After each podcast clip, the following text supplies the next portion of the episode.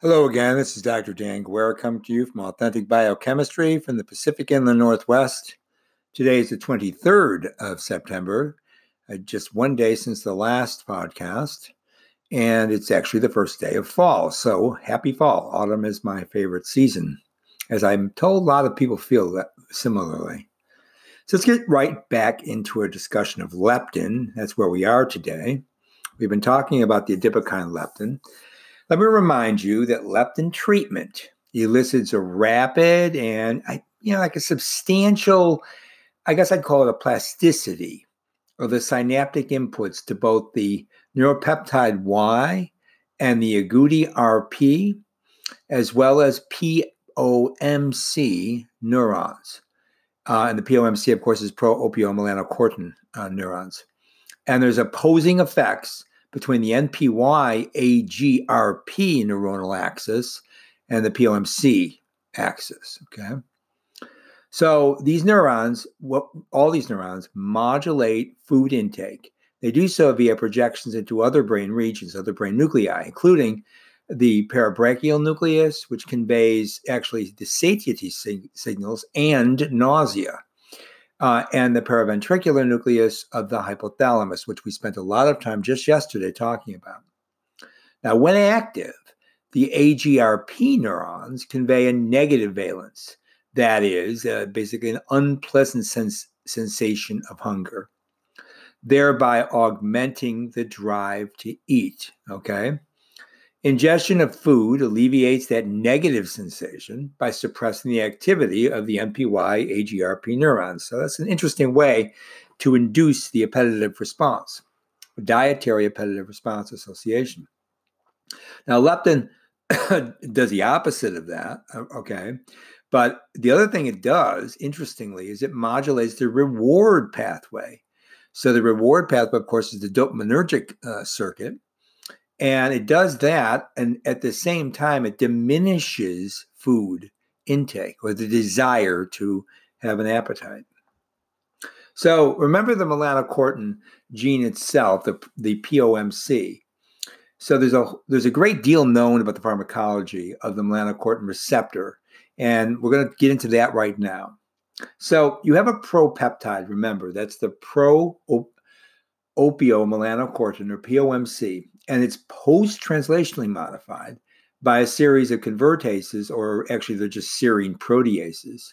So you make a propeptide, which is also known as the prohormone, and that those convertases work on it. So there's convertases one slash three, and convertase two, etc.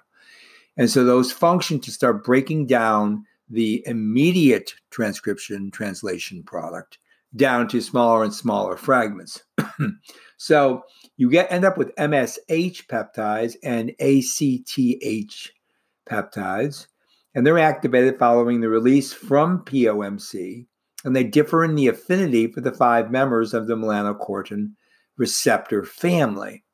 You also have gamma MSH. Remember, MSH is the melanocyte stimulating hormone. Remember, it's one of the products of the proteolytic degradation of POMC, the pre pro protein. So, gamma MSH exhibits preferential affinity for the melanocortin 3 receptor, excuse me. Melanocortin 3 receptors associated with nutri- nutrient partitioning and feeding related uh, motivational responses, but it's also linked to inflammation and natriuresis.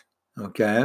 So you get an idea of how uh, wonderfully this becomes elaborated as you make these peptides from this original propio melanocortin um, uh, gene product, that is translation product. Okay, so that works with the MC3R, the gamma MSH. The ACTH, okay, remember that's adrenocorticotropic hormone, right? Is the only agonist for the melanocortin 2 receptor. And then you have ASIP, which is the agouti signaling protein. Now, remember, this is going to be working against the melanocortin uh, axis. So ASIP exhibits a high affinity for the melanocortin 1 receptor and 4, okay? While the agouti uh, protein is a selective antagonist for the melanocortin 3 receptor. And I just told you that's the one where gamma MSH binds. But it also has an affinity, that is AGRP, a protein, Remember, the AGRP is the agouti related peptide. Okay.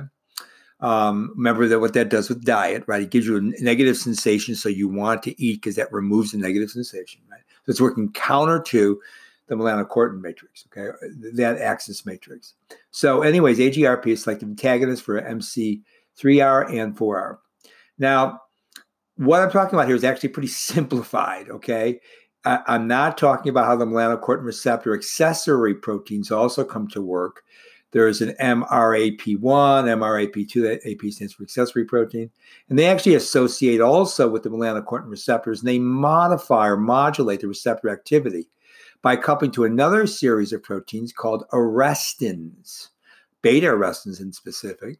And they mediate receptor internalization and activation of an intracellular signaling cascade, which ultimately leads, of course, downstream to signal transduction and gene expression, as well as changes in metabolic uh, sequelae. Okay, so there's there's always more involved when you look deeper and deeper into it. Now, the receptor binding of the MSH, okay, results in activation of the stimulatory subunit of a trimeric G protein coupled receptor, you know, the, the old fashioned A, A beta, uh, alpha beta gamma, and that's for all members of the melanocortin receptor family. And that results, obviously, because that's how these work, these, these tripartite G proteins, by activating adenylate cyclase. Adenylate cyclase, of course, converts ATP into cyclic AMP. So everything is downstream from cyclic AMP, such as cyclic AMP dependent protein kinases, is going to be activated when ACTH or MSH binds to any of these receptors. Okay. So Again, I told you what MC3R does. MC4R also is involved in nutrient partitioning, also involved in satiety, feeding related motivational responses. Uh, there is some sympathetic nervous system and parasympathetic nervous system uh, material that also goes on. Um, so this is again a continuation of this long drawn out pathway. Um, so adenylate cyclase causes the accumulation of cyclic AMP. And then again, like I said, downstream processing of all of that occurs. So, what happens when you activate AMP kinase? This is now not the cyclic AMP kinase, but AMP kinase. What happens there is that increases appetite. So, this is again working counter. Now, if you've listened to previous Verev Med lectures and authentic biochemistry lectures, you're aware of the fact that AMP kinase is turned on when you're in a autophagic mode, for example, or when the cell is deprived of carbon. So when you get a deprivation of carbon, the cell uh, goes through an autophagocytosis so, or, so that some of the polyproteins and some of the larger molecular mass compounds inside the cell are broken down, converted to amino acids, amino acids converted to alpha keto acids, the TCA cycle. Uh, TCA cycle runs its dehydrogenases, makes NADH, FADH2, a little bit of GTP. Um, and what it serves basically, and also converts uh, to OAA. OAA leads into the cytosol. It can, it, OAA can lead into glucose, so there's gluconeogenesis turned on by these pathways, as well as, of course, just plain old ATP to drive then um, all the other machinery necessary. So that's the bioenergetics of the system, right? So AMP kinase is highly expressed actually in that arcuate uh, and dorsomedial, dorsomedial and paraventricular hypothalamic nuclei. It's also found in the lateral hypothalamic area, the LHA. So all the regions of the hypothalamus seem to be enriched with AMP kinase expression. So hypothalamic AMP kinase, remember that's turned on when AMP builds up, which means ATP is low, is part of the adaptive change in the physiological regulation of feeding. In fact, fasting increases but refeeding inhibits the AMP kinase pathway in all those hypothalamic regions. So, hypothalamic AMP kinase, dominant negative isoforms, I'm going to explain that to you in a moment, decrease the expression of the orexigenic neuropeptides, AGRP and neuropeptide Y, in the uh, ARC. Now, okay, what do I mean by a dominant negative? The AMP kinase dominant negative. Dominant negative in genetics means a mutation whose gene product basically adversely affects the normal wild type gene product within the same cell, of course. That usually occurs if the product can still interact with the same elements as the wild type product, but blocks some aspect of its function. Like, for example, a mutation in the transcription factor that removes the activation domain, but still contains the DNA binding domain. Obviously, going to bind to DNA.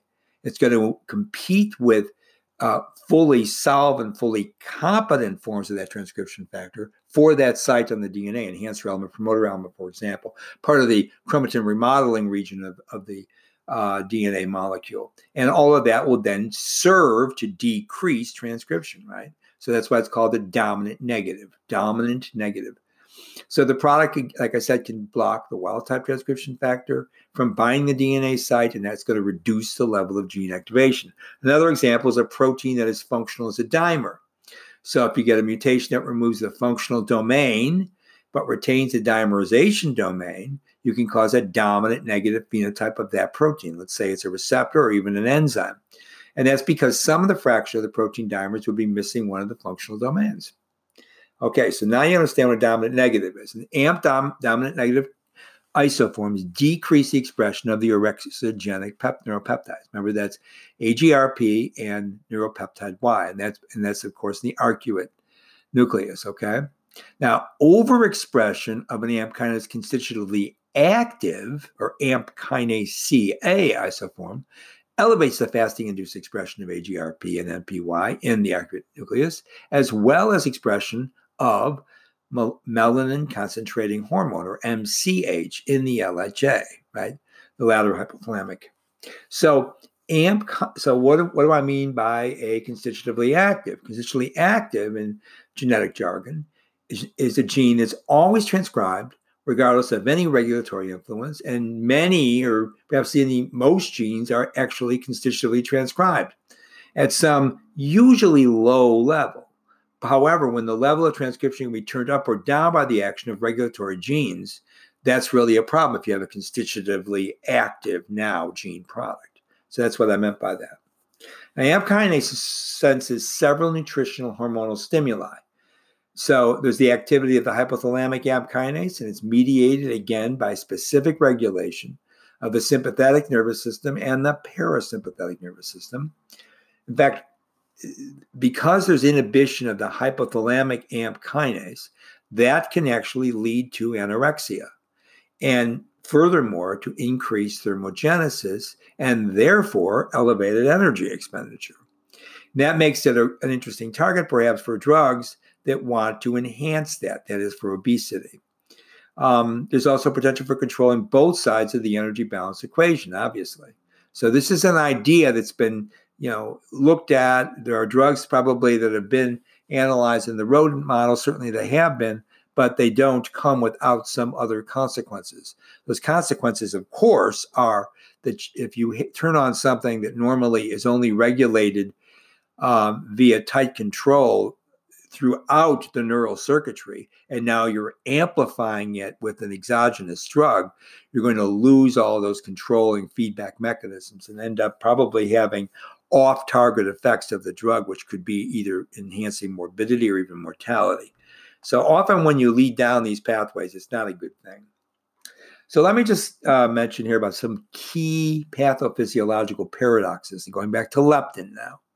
Remember that leptin's working on that AGRP, NPY, and then adversely the POMC nuclei of the hypothalamus, right? So the absence of leptin in what are called OB mice is associated with lots of different physiological changes, including, now listen to this, hypothermia, infertility, immune dysregulation, and insulin resistance, even in starvation, right? Many, eh, there are a lot of other changes that are generally associated with obesity, such as metabolic syndrome. Uh, and of course, as I said, insulin resistant, which can also lead to metabolic syndrome. All those changes are correlated with natural starvation. This obtains then that the OB mice are obese because their brains interpret a low leptin level as life threatening low adipose tissue mass. Okay, so that's how it's functioning. So they detect low adipose even though there's actually quite high adipose. That's why they're obese. So this obtains that sensing of low leptin levels in addition to inducing a state of positive energy balance to restore body mass, activates the adaptive starvation response that conserves energy during times of privation and increases the obesogenic state, right? So, consequently, leptin treatment corrects all those pathophysiological abnormalities as long as there are receptors. So, what's the case for leptin mediated adipose homeostasis then? Increases in leptin, uh, uh, the protein level, leads to weight loss by decreasing food intake and suppressing what are called a compensatory decrease in energy expenditure that's typically associated with dieting and with a concomitant drop in depot fat. And all of that is in association with the elevation of leptin concentration in sera. This weight loss is correlated with lipolysis via activation of the sympathetic efferent signaling, as we've mentioned, and subsequent decreases in adipose mass due mostly to um, beta oxidation of the fatty acids, which means makes means it goes down to acetyl CoA, and you make a lot of NADH and FADH2, so you have a lot of good bioenergetics that way. Now, leptin maintains a homeostatic control of adipose tissue mass, and that all suggests that leptin mediates caloric intake, and thus it is an adaptive physiological mechanism. So there are a lot of different things going on here um, with the way that leptin function. Again, it works through the hypothalamus, through a sympathetic nerve, uh, for example, through an alpha adrenergic receptor. That's going to um, phosphorylate AMP kinase. And so uh, the phosphorylation of AMP kinase is going to uh, right, dysregulate then the acetyl CoA carboxylase. It's going to phosphorylate that. You're not going to get, because you have phosphorylated acetyl CoA carboxylase, you're not going to get the production of malonyl CoA. So when that doesn't happen, then what happens is you get fatty acid oxidation. Okay, so that's what happens. Fatty acid oxidation increases. With fatty acid oxidation increasing because of the drop in malonyl CoA, you also have concomitant carnitine palmitoyl transferase activity driving fatty acids into the mitochondria. So that's how that works.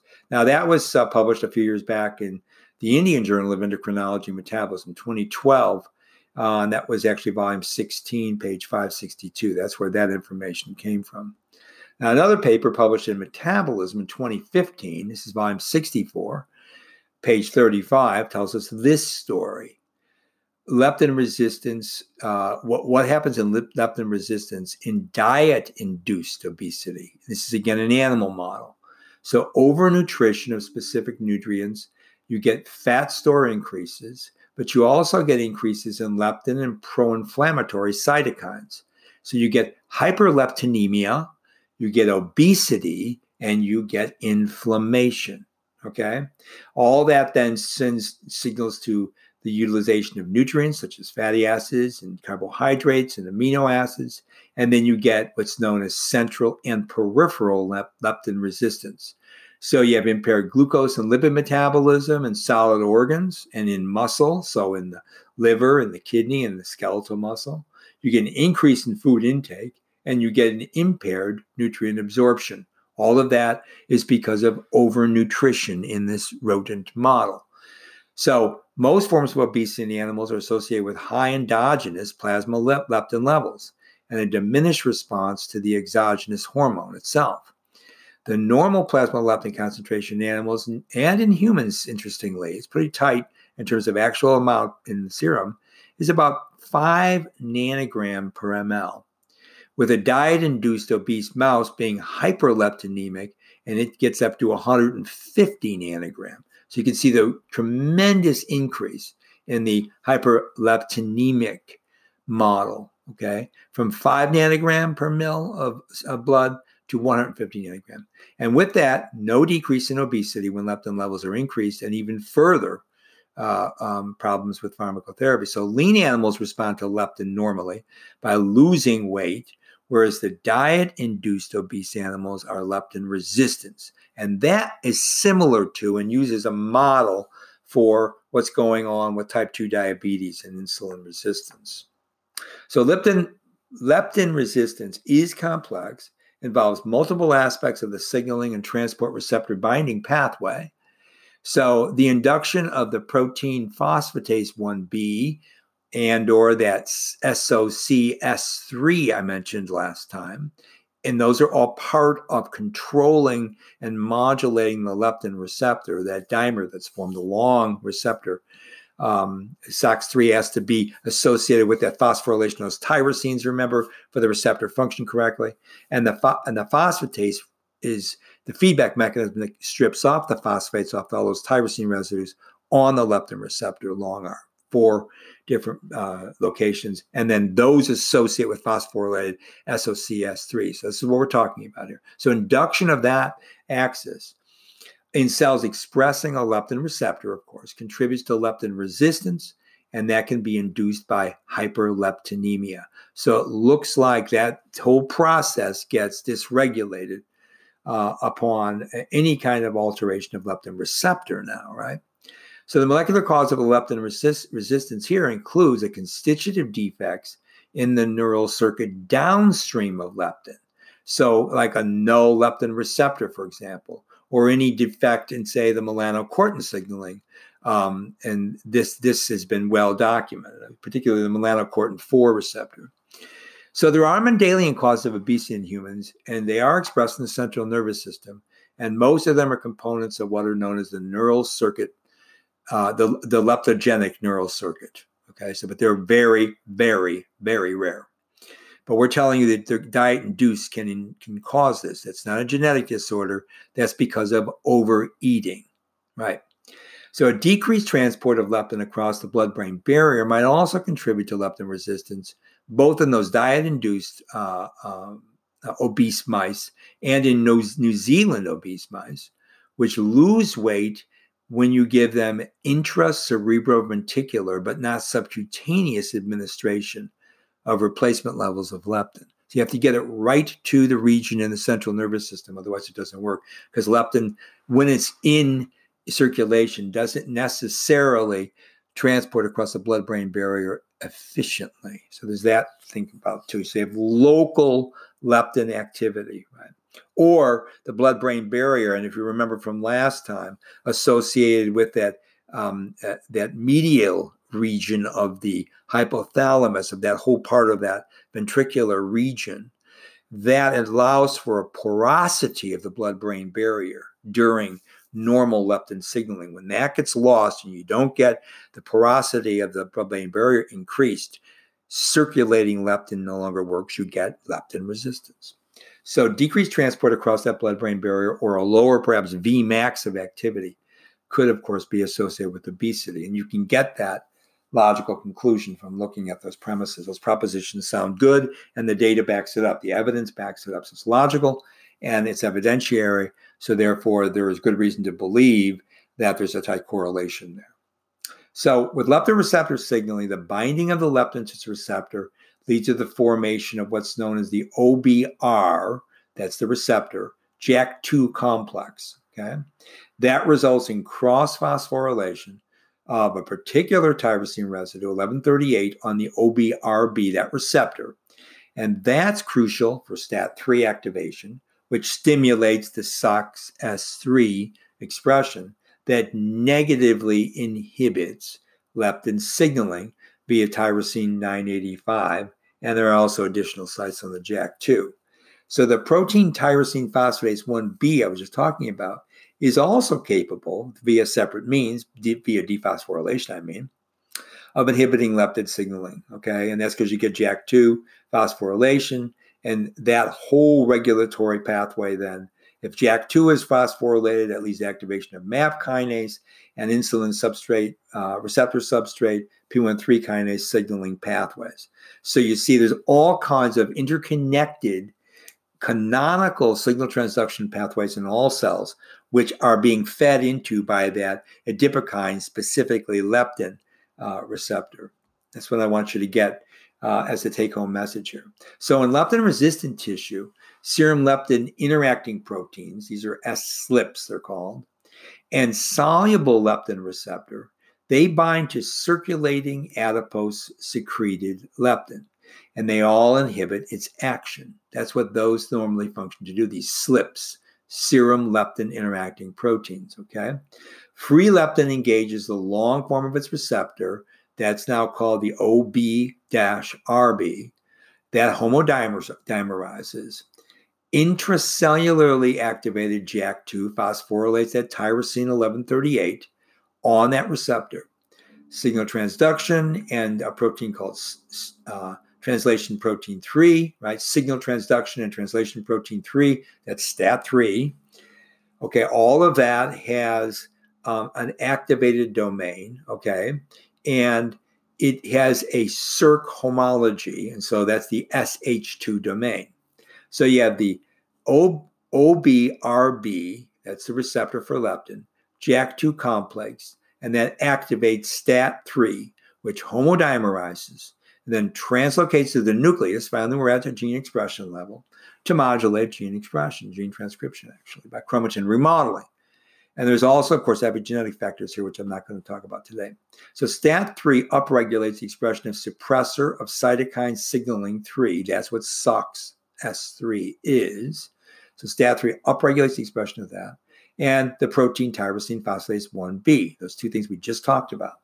Those block the JAK2 phosphorylation. And so basically, it's thought when you put all this together that the central leptin resistance, leptin resistance, actually promotes obesity by driving greater hyperleptinemia.